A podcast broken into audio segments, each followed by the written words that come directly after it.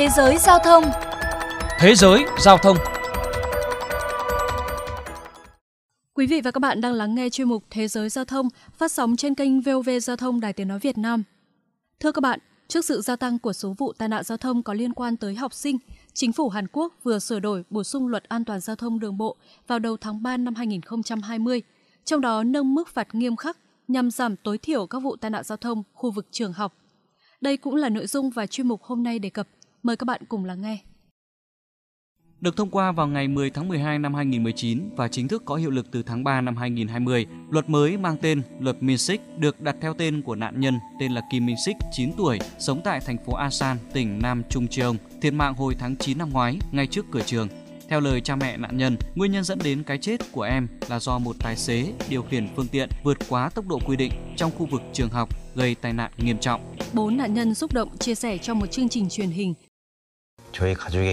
Gia đình chúng tôi phải trải qua nỗi đau vô cùng lớn. Cậu con trai Minsik bị một chiếc xe SUV đâm ngay trước cửa trường học và đã phải rời bỏ thế giới này. Sự việc trở thành giọt nước làm tràn ly của vấn nạn thiếu an toàn giao thông trong học đường, vốn gây nhức nhối dư luận lâu nay. Năm 2019, Hàn Quốc chứng kiến 6 trẻ em thiệt mạng và 577 trẻ bị thương vì tai nạn giao thông trước cổng trường. Theo luật Minsk mới, tài xế gây tai nạn với trẻ dưới 13 tuổi có thể bị phạt tù từ 3 năm đến trung thân, gây thương vong cho trẻ nhỏ trong khu vực trường học, bị phạt tới 30 triệu won, tương đương với 24.000 đô la Mỹ, hoặc phạt tù tới 15 năm tùy vào mức độ nghiêm trọng. Trước đây, mức phạt cao nhất đối với người có hành vi gây tai nạn chết người đối với học sinh chỉ dừng lại ở 5 năm tù hoặc 20 triệu won. Theo luật Hàn Quốc, khu vực trường học được quy định là khoảng không gian xung quanh trường có bán kính 300 m tính từ cổng chính. Các xe di chuyển qua đây sẽ phải giảm tốc độ xuống dưới 30 km/h và dưới 20 km/h đối với những nơi trước cổng trường không có vỉa hè hay đường dành cho người đi bộ.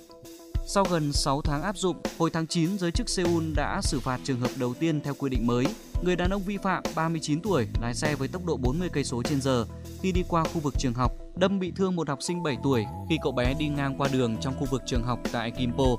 Người này bị phạt 1,5 năm tù, còn người bạn gái 26 tuổi chịu phạt hành chính 5 triệu won vì âm mưu lừa dối rằng mình là người điều khiển phương tiện gây tai nạn để giảm nhẹ mức phạt cho người yêu. Với mục đích gian đe, nâng cao ý thức của người tham gia giao thông khi đi qua khu vực trường học, quy định mới được rất nhiều người dân đón nhận với hy vọng sẽ mang lại hiệu quả, không còn cảnh trẻ em bị thiệt mạng trước mũi xe.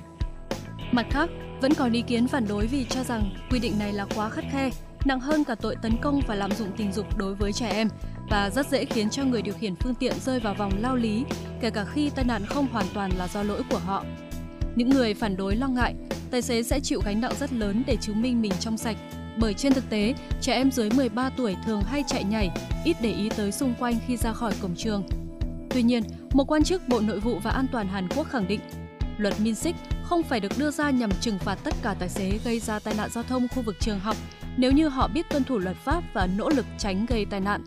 Chẳng hạn như trường hợp đầu tiên bị xử phạt, tài xế bị phạt nặng chủ yếu là do có hành vi che đậy vi phạm từng có tiền sử bị phạt vì lái xe trong khi say rượu.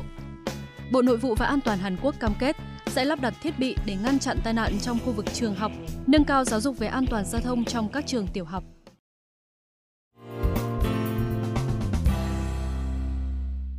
Thưa quý vị, tại Việt Nam, vấn đề hạn chế tốc độ phương tiện xung quanh khu vực trường học cũng đang được quan tâm. Hiện tại đã có một số đoạn qua cổng trường học trên toàn quốc được thí điểm hạn chế tốc độ và cho thấy hiệu quả rõ nét. Trong một chia sẻ trước đây với kênh VOV Giao thông, Đại tá Nguyễn Quang Nhật, trưởng phòng hướng dẫn tuyên truyền điều tra giải quyết tai nạn giao thông, Cục Cảnh sát Giao thông cho rằng nên có những cái quy định cứng về cái giới hạn tốc độ trong các cái khu vực lưu thông không chỉ ở khu vực trường học mà còn cả ở khu vực dân cư. Tuy nhiên ấy, nó phải nghiên cứu tùy thuộc vào cái điều kiện đường xá rồi địa hình cái khu vực đó. Thì ngoài cái việc chúng ta đang có những cảnh báo về biển báo có những cái gờ giảm tốc thì cái việc mà hạn chế về mặt tốc độ này tôi nghĩ là cũng cần có nghiên cứu thỏa đáng để làm sao đảm bảo an toàn. Tuy nhiên vẫn còn nhiều ý kiến tranh cãi cho rằng nếu áp đặt bằng các quy định cứng cho tất cả các tuyến đường qua cổng trường học, ít nhiều sẽ gây tác động đến lưu thông trên các tuyến. Một số trường học ở gần quốc lộ, trục đường chính, nếu áp dụng hạn chế tốc độ có thể gây ra ùn tắc, buộc phải giảm sâu tốc độ qua cổng trường, ngay cả những thời điểm học sinh đang ngồi trong lớp hay vào ngày nghỉ, kỳ nghỉ. Đến đây chuyên mục Thế giới Giao thông xin được khép lại. Hẹn gặp lại quý vị trong các chuyên mục sau.